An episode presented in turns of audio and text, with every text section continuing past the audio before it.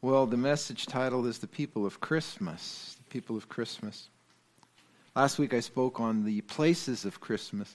Now, when you think about Christmas, if you count Jesus, and of course he's the central person of Christmas, there would really be seven people of significance. So you would have the three I'm speaking about today Zacharias, Joseph, and Mary, and then, of course, you would have the shepherds, and you would have who? Simeon, and you would have Anna the prophetess, and you would have the magi. No innkeeper, right? You say, well, why is that? Why skip the innkeeper? Because in all probability, there was no inn. And we'll talk about that next week. So, not at least is the way we understand the story to go. So, today we're going to begin with Zacharias. Zacharias was a priest. He was one of many. Some, some scholars estimate that at the time of Christ there were about 20,000 priests in Israel. And they lived in specified towns all over the land, and they were the, the religious teachers. They were to be the teachers of the law. And they were to not only teach the law, they were to exemplify it, which many of them failed to do. There were a lot of corrupt priests. But in Luke 1 5, the narrative goes There was in the days of Herod, the king of Judea, a certain priest named Zacharias. And his name really means Yahweh remembers, or Yahweh has remembered. One thing we know about God, he is always faithful to his word, right? Amen. Always faithful. So this priest was named Zechariah, and it says, of the course of Abijah. And his wife was of the daughters of Aaron, and her name was Elizabeth. And they were both righteous. And that, that word there is dikaios, dikaios. Righteous before God, walking in all the commandments and the ordinances of the Lord, unlike many of those unfaithful priests at that time. And then it says, blameless. And that does not mean sinless. Elders of the church are called to be blameless or above reproach in the eyes of people. And that's what blameless is it's endeavoring to live above reproach. The Bible says that Noah was blameless, but he certainly wasn't sinless. Job was blameless, but not sinless. David is called blameless in the scriptures, but not sinless. And that word, where it says righteous, dikaios in the Greek, defines the person who is morally upright in the sight of God or just. Luke will use that adjective in the next chapter to describe Simeon. And J.C. Ryle had this to say He says, On the righteousness of Elizabeth and Zacharias, it matters little whether we interpret this righteousness as that which is imputed to all believers for their justification, because that's how you're justified on the basis of faith. Or that which is wrought inwardly in believers by the operation of the Holy Spirit for their sanctification. The two sorts of righteousness are never disjoined. There are none justified who are not sanctified, and there are none sanctified who are not justified. So it all starts with justification, right? Which is a a one time event, happens in a moment. A person puts their faith in Christ, and Christ's righteousness is imputed or given to them. That's a righteousness that they do not have on their own. So it's an alien righteousness. Actually, Isaiah in chapter 64 says that all of our righteousness is what? Is, is as filthy rags. But once we are justified and have that righteousness by faith in Christ, then the process of sanctification occurs. So then God is endeavoring that our life would reflect the justification that we have received from Christ, and we would be morally upright and just. And that's what was the case with Zacharias and Elizabeth. So the question then is how were Old Testament Israelites declared righteous? Not by keeping the law, right? Because we know, as a matter of fact, that no one can do that. They would have to keep all of the law in its entirety. 613 commandments. Romans 4 5 says, To him that what? Very important. To him that does not work, but believeth on him that justifies the ungodly, his faith is counted or reckoned to him for righteousness. That's the imputed righteousness.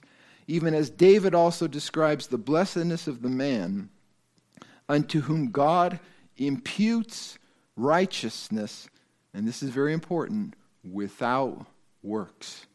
You cannot work to attain a righteous standing with God.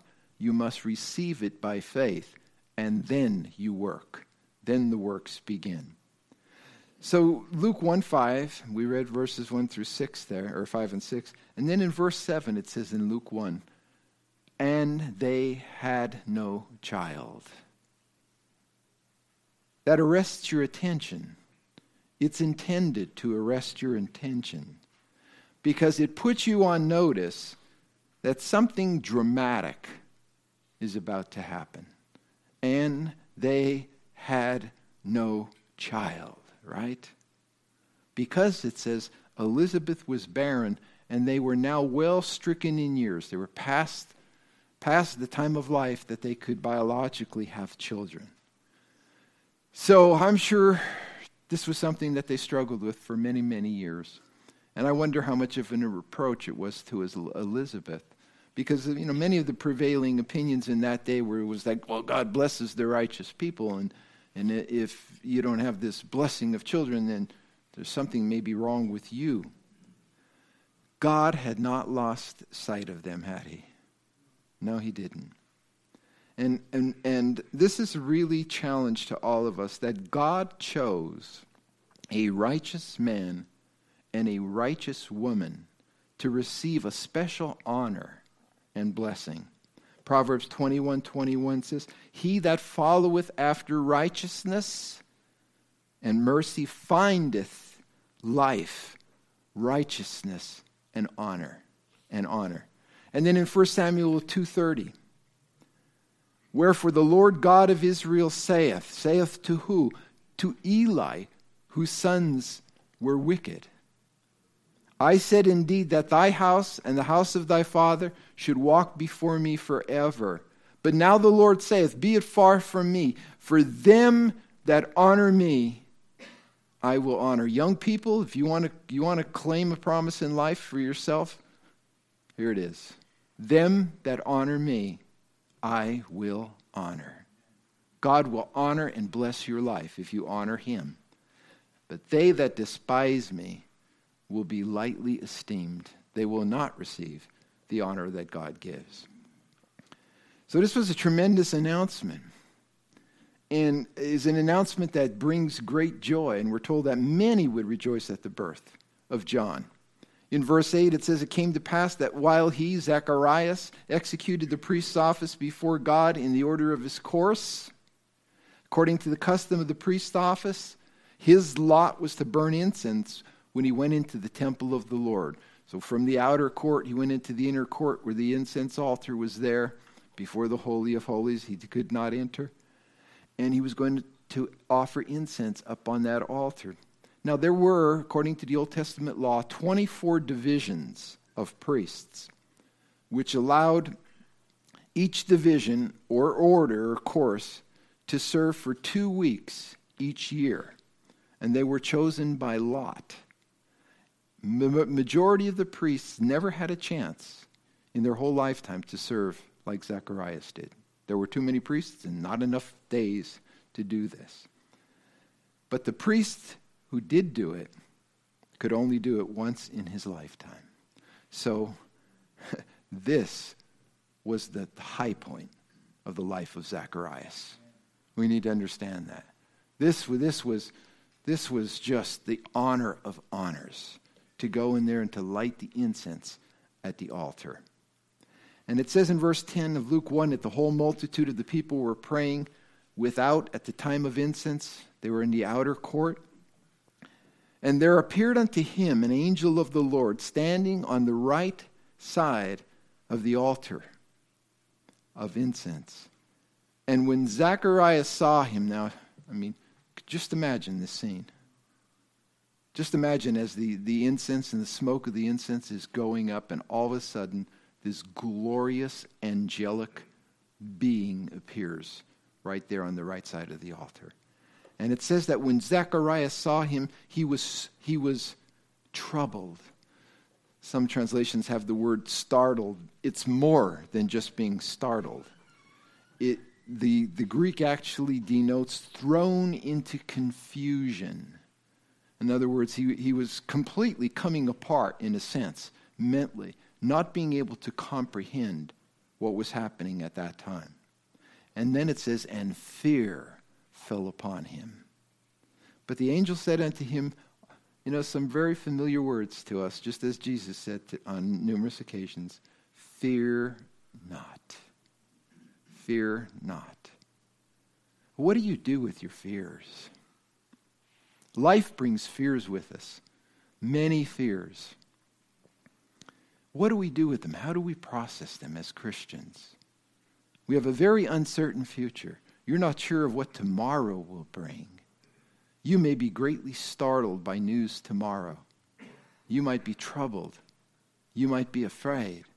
And you know, as believers, God's word is to us do not fear. Do not fear. Trust me. So the angel says, Fear not, Zacharias, for thy prayer is heard. How long did he pray? How long did Elizabeth pray? How hard did they pray? When did they give up on praying? I'm reminded of the saying I wrote in my Bible a long time delays are not always denials. Remember that. I could remember many times praying for something, praying for something, and right on the verge of giving up. And then God answered. And He is like that. Delays are not always denials. Thy prayer is heard, is heard. And thy wife Elizabeth will bear a son, and you will call his name John. And thou shalt have joy and gladness, and many shall rejoice at his birth. Why the rejoicing? It wasn't just because Elizabeth and Zacharias would no longer be childless. That was a very personal blessing to them. But the people would be rejoicing because the birth of John the Baptist signified that the Messiah was coming to Israel. Amen. The long awaited Messiah is coming. The time is drawing near. History, history is unfolding. And the woman is going to bring forth a son, as we will see, and call his name Emmanuel, which is God with us. Isaiah 41 Comfort ye, comfort ye, my people, saith your God. Speak ye comfortably to Jerusalem, and cry unto her that her warfare is accomplished, that her iniquity is pardoned. For she hath received of the Lord's hand double for all her sins. The voice of him crying in the wilderness. And that's where John the Baptist started out in the Judean wilderness. Prepare ye the way of the Lord, make straight in the desert a highway for our God. So here is this fearless preacher going before the Lord Jesus Christ, calling Israel to national repentance, preparing the way for the revelation of Jesus Christ the Messiah. Malachi 3:1 Behold I will send my messenger and that means Jehovah's messenger and he will prepare the way before me and the Lord whom you seek shall suddenly come to his temple even the messenger of the covenant the Messiah.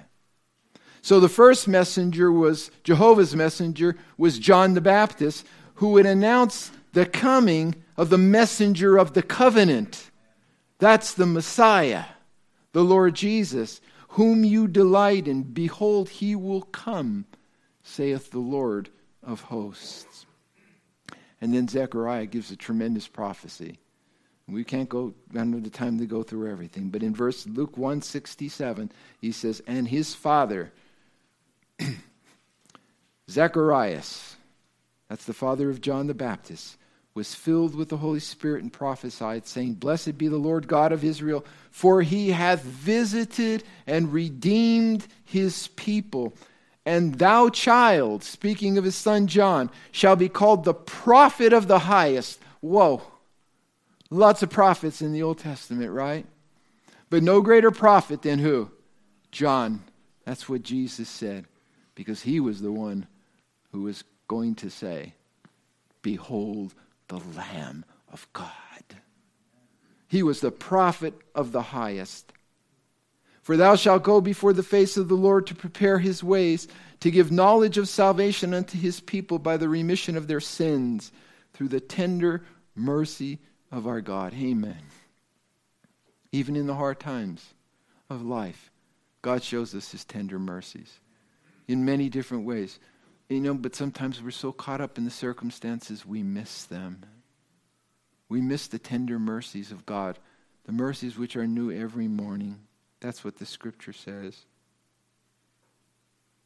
Through the tender of mercy of our God, whereby the day spring from on high has visited us, to give light to them that sit in darkness and in the shadow of death. Wow. Those are pretty arresting words, too, right? Everybody here this morning, no exceptions, is sitting in the shadow of death. Every one of us. I know your, your Sunday school lesson, I was overhearing that, and he died. And he died. And he died. That's the biblical record. Nobody escapes. But it says right here that he came to give light to them who are sitting in darkness, and the whole world is in darkness and in the shadow of death, to guide our feet into the way of peace. peace of the Lord Jesus Christ, the peace that only God can give. You know, I was thinking about this prophecy. I was thinking about Zacharias and Elizabeth and their life. And sometimes we fail to see that God has future blessings in store for us. Right? Little did they know that not only they would have a son, but who the son would be the prophet of the highest. They received a, a, a privileged revelation about a great blessing to the nation of Israel and to all the world. Now, we do not have that kind of special revelation today, but we have a divinely inspired record of all that God has in store for us as believers, eye hath not seen, ear hath not heard, neither hath entered into the heart of man the things that God has prepared for those who love him. We have tremendous blessings in store for us because he sent his son into this world to die for our sins and by faith we have received that forgiveness of sin and we are justified in the sight of a holy God. Wow. That's the message, isn't it? Romans 8:16 says the Spirit also bears witness with our spirit that we are the children of God. And if children then heirs, heirs of God and joint heirs with Christ, if so be that we suffer with him, and we do suffer with him. Many suffered for his name's sake. Many lost their life for the name of Jesus Christ and the cause of the gospel. But he says we will all also be what? Glorified together with him. You can't have one without the other. First the suffering, then the glory. Second person that we want to focus on is Mary. Mary, Luke 126. And in the sixth month the angel Gabriel was sent from God into a city of Galilee named Nazareth to a virgin, to a virgin. The Greek word there is parthenos. And it is the, the most precise word in the Greek language for a virgin. It's not talking about a, just a young woman. Mary was a very young woman. It's talking about a young woman who was a virgin, a parthenos. And Matthew uses the same word. To a virgin espoused or betrothed to a man whose name was Joseph, that means they were engaged. This was a legal engagement. The marriage only had to be consummated. He was at the house of David, and the virgin's name was Miriam, if you really want to be biblical about it. And the angel came in unto her, and he said, Hail, thou art highly favored. The Lord is with thee. Blessed art thou among women. Now, he didn't say it like I, I said it. I can't imagine what this sounded like, this announcement. And what happened? And when she saw him, she was what? Troubled. Troubled. She was as equally disturbed as Zacharias was. She was thrown into confusion or bewilderment at his saying. And she cast in her mind, and that means her mind was racing. Her thoughts were being turned over and over again as quickly as she can. What is this? What, what does all this mean? Imagine just a young girl, maybe 15 years old, to have this happen to him. So she, was, she cast in her mind what manner of greeting this would be. And what did the angel say? What's God's word to us when we're in a state of confusion, trouble? Fear not. Fear not. Fear not, Mary, for you have found favor with God. That will calm you down, right? The Bible says Noah found favor or grace in the eyes of the Lord. The Bible says David found favor in the eyes of the Lord. Many of the Old Testament saints found favor in the eyes of the Lord. So she was highly favored. Here's the scripture for you Ephesians 1 5. Having predestinated us unto the adoption of children by Jesus Christ to himself according to the good pleasure of his will. It's one of the five verses in the New Testament that mention predestination. And I will say, if you examine them carefully, not one speak of predestination to salvation. Not a single one. They all speak about predestination of blessings to those who were saved. And this is the blessing of adoption when we receive all the inheritance that God has for us as believers in Jesus Christ. And then it says in Ephesians 1 6, to the praise of the glory of his grace. Now watch this. Wherein he hath made us accepted in the beloved. You know, a lot of people, that's what they want in life, right? They want acceptance. They're looking for acceptance.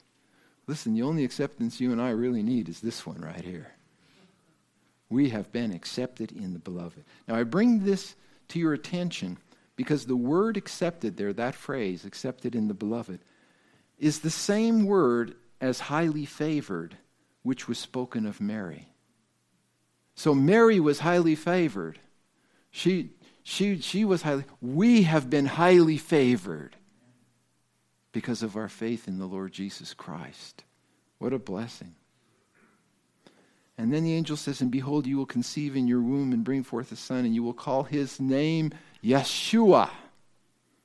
Yeshua HaMashiach. Jesus the Messiah. That's his rightful title. A lot of people were named Jesus, right, at that time. Very common name, even people today. But there was only one, right? HaMashiach, one Messiah.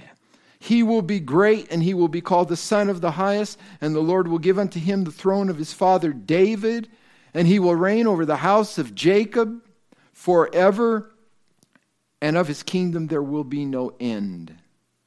Now, Mary knew this. She knew those scriptures. She knew the promises that God had made to David. And then Mary said to the angel, Well, how is this going to be? The child that I'm going to bear is going to rule over the nation of Israel and, that, and the house of Jacob forever? The eternal son of David? How could this be? I don't know a man. I've never had a really intimate relationship with a man. And the angel and said and answered her, The Holy Spirit will come upon you. That's all you need to know, right? It's not of man. This is the work of the Holy Spirit of God, Mary.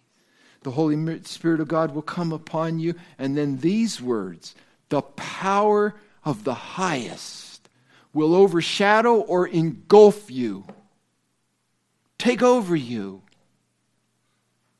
Therefore, that Holy One who will be born of you will be called the Son of God. Luke 137 Look at this scripture here up on the screen. For with God, nothing shall be what? impossible. Listen, friends, with God, nothing is impossible. Nothing that He just wants to do is impossible. The only thing that God cannot do is fail. With God, nothing shall be possible. And Mary said, Behold, the handmaid of the Lord. Be it unto me according to thy word. And the angel departed from her. She was just saying, I'm your servant. I'm, I'm just this, this servant girl. Your handmaid, Lord. But you know, Mary's bewilderment says trouble at, at, her, at the saying is understandable, right? We all get that. Her, her bewilderment is understandable. Her faith is amazing.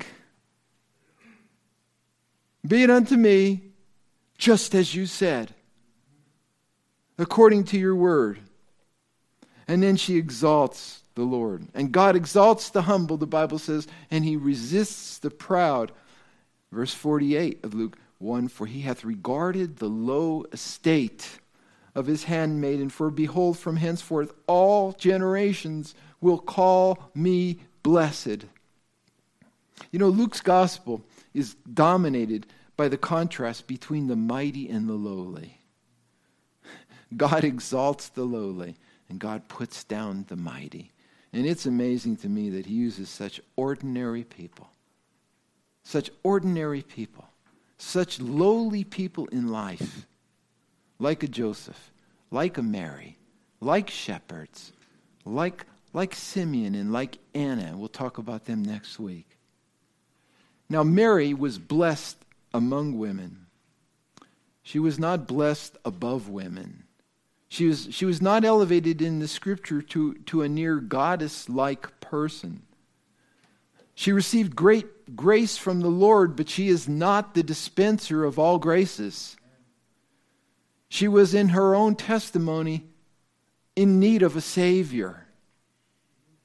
She was not conceived without sin, Catholics call immaculate conception, and she was not bodily assumed up into heaven. She is not the co redemptrix. That is the Catholic Mary, not the biblical Mary. And we honor her, right? Rightly so, because God honors her. God says you're highly favored. What a unique privilege. But we don't pray to her. We pray to what? God through Christ. He is our intercessor, our only intercessor. He is our great high priest, touched with the feelings of our infirmities. Mary was a godly, godly woman, but she is not the woman that the Catholic Church has elevated her to be. Joseph, Joseph, Matthew 1. You know, some people have called Matthew 1 the forgotten chapter of Christmas because of the long list of names. I think there's 41 there in the historical record of Jesus. And in Matthew chapter 1, the genealogy of Jesus is traced through Joseph. Luke traces it through Mary. And in so doing, he establishes Jesus as the royal heir to the throne of David. Now, prophetically, Abraham was the first through whom Messiah would come. We looked at this last week. Genesis 12:3. In thee, Abraham, shall all the families of the earth be blessed. Blessed with salvation. Blessed with salvation. But you know, Matthew begins this way. The book of the generation of Jesus Christ, the son of David, the son of Abraham. Why is David listed before Abraham? when he came long after Abraham. Shouldn't it say the book of the generation of Jesus Christ, the son of Abraham, the son of David? Why did David come first in the listing here? Because the Messiah would be born of royal descent. That's the emphasis. He would be the son of David. Now, prophetically, David was the last through whom Messiah would come. Abraham the first mentioned. Jesus, we know, was, was the heir to the throne of who? The throne of David. 2 Samuel 7:16, the covenant we looked at last week. Thine house and thy kingdom will be established forever before thee. Thy throne will be established forever. And this is interesting in Matthew 1, verse 16. It says, And Jacob begot Joseph, the husband of Mary, and this is important, of whom? And in the Greek, that's a feminine singular pronoun. Very significant. And Jacob begot Joseph, the husband Mary, of whom was born Jesus, who is called Christ.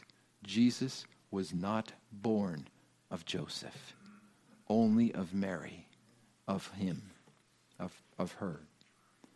Now, you know and I know, and there's a lot of stories and legends about Joseph, but he's not prominent in the biblical record, is he? Not prominent at all.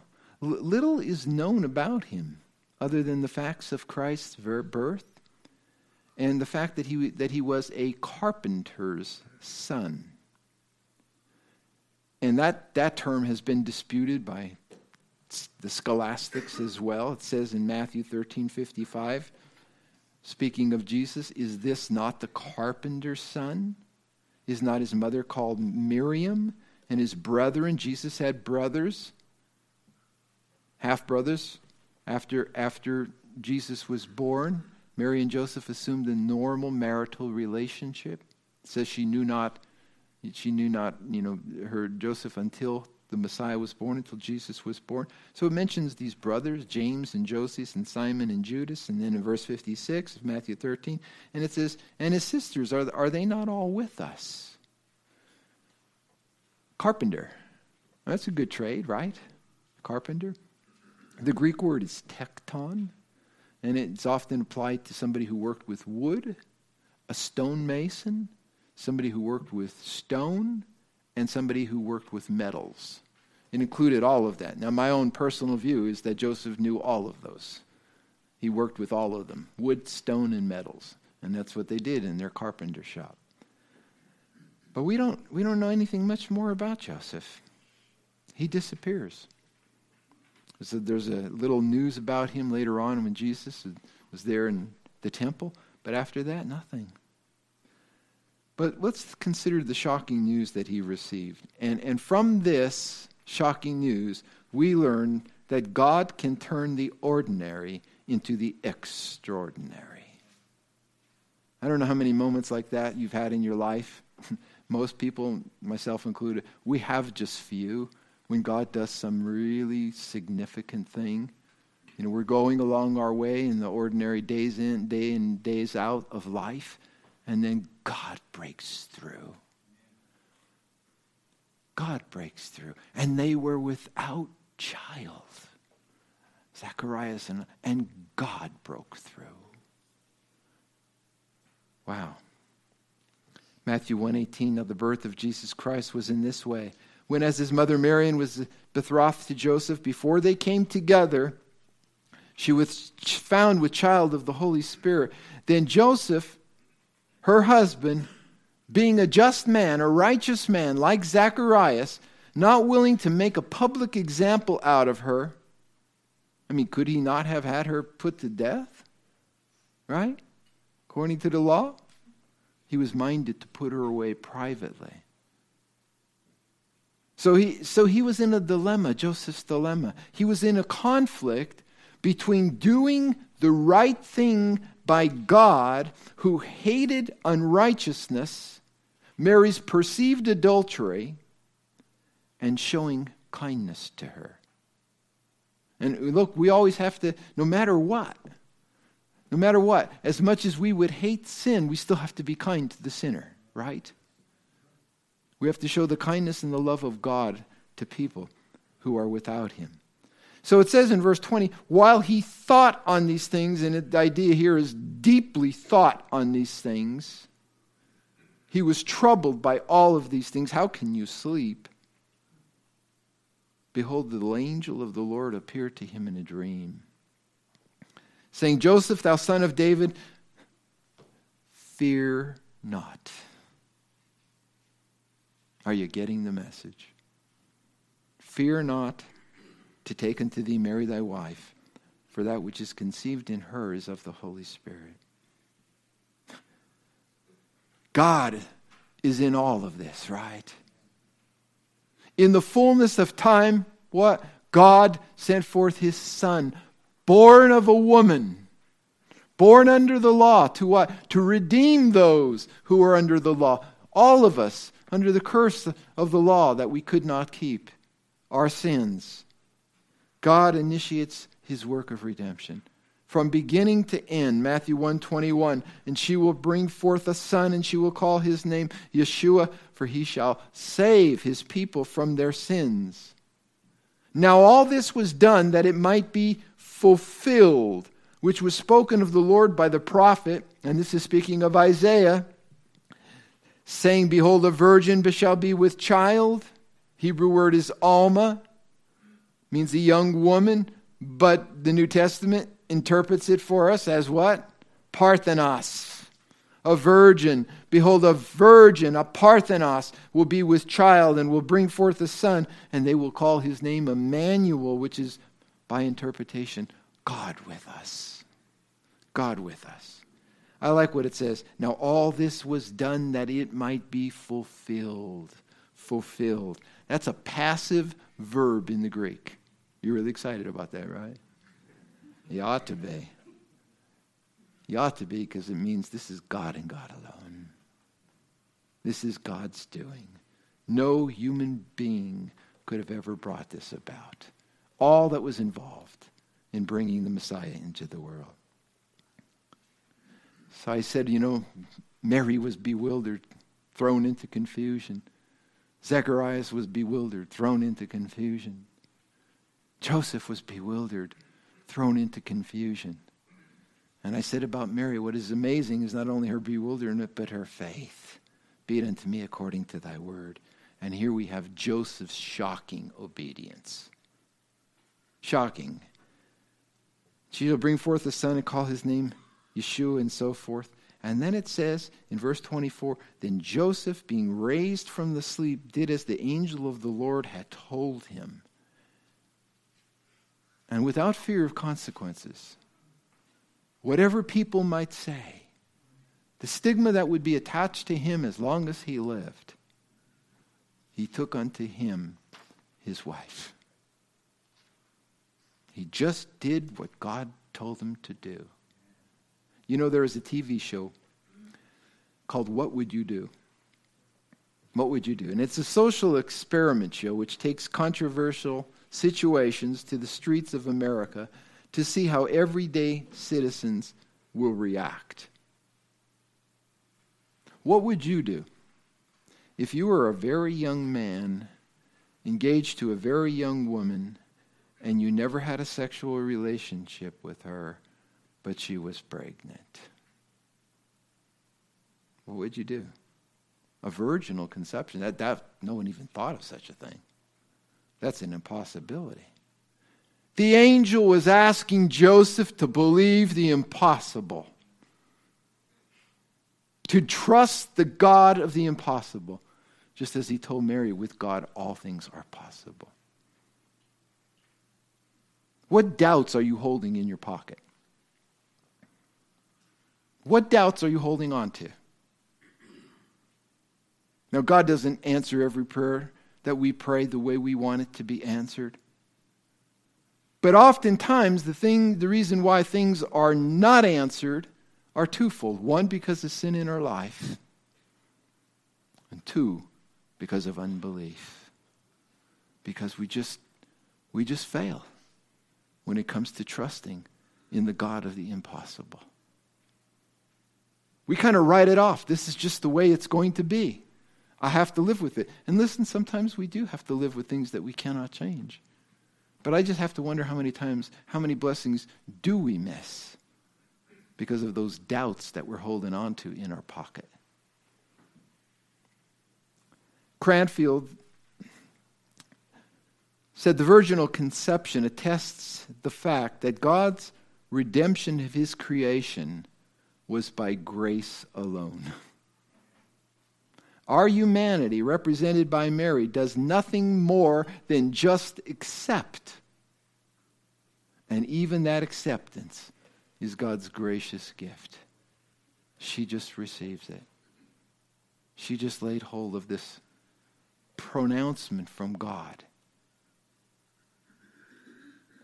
And Joseph had to accept God's gracious gift as well. He had, he had absolute faith in God to do the impossible, and he acted upon it. He took Mary as his, as his wife. And as I said earlier, the last occurrence of, of the mention of Joseph was when Jesus was 12 years old in the temple. The evidence from Scripture seems to be that Joseph died before Jesus ever began his public ministry. He lived a righteous but a short life. And better to live a righteous and short life than a long life as a sinner. Right? It's not, it's not how long you will, uh, you li- will live, it's how well you will live in the sight of God. Joseph made no biblical headlines other than what we have here. The virgin birth makes possible Christ's true humanity without inherited sin. 1 Timothy 3:16 says without controversy great is the mystery of godliness God was manifest in the flesh. God was manifest in the flesh. And I think the real significance of the virgin birth is this the virgin birth served as a sign of the uniqueness of the person who was born. And this is why the scripture calls him the only begotten monogenes, the only begotten Son of God. It's not referring to human birth, it's God's way of ter- telling us the only Son of a kind, the only one of a kind, perfect deity and perfect humanity, the mystery of godliness, God manifest in the flesh. From the early second century, the virgin birth was established and is an essential doctrine of the Christian faith and has been defended as such against the critics who have attacked it as impossible. Because they don't believe God can do miracles. That's what the liberals are all about. I don't even know why they call themselves Christians. I mean, why would you even hang on to some type of a belief system if, if God cannot do the impossible? And God is not miraculous. It's been preserved in the Apostles' Creed, 117, Ignatius, 110, Justin Martyr's writings, 150, the writings of Irenaeus in 170, Tatian in 170, Clement of Alexandria in 190, and Tertullian in the year 200, and every subsequent Christian writer has defended the virgin birth of Jesus Christ. And I hope you will too. And give honor to the one to whom honor is due, the Lord Jesus Christ.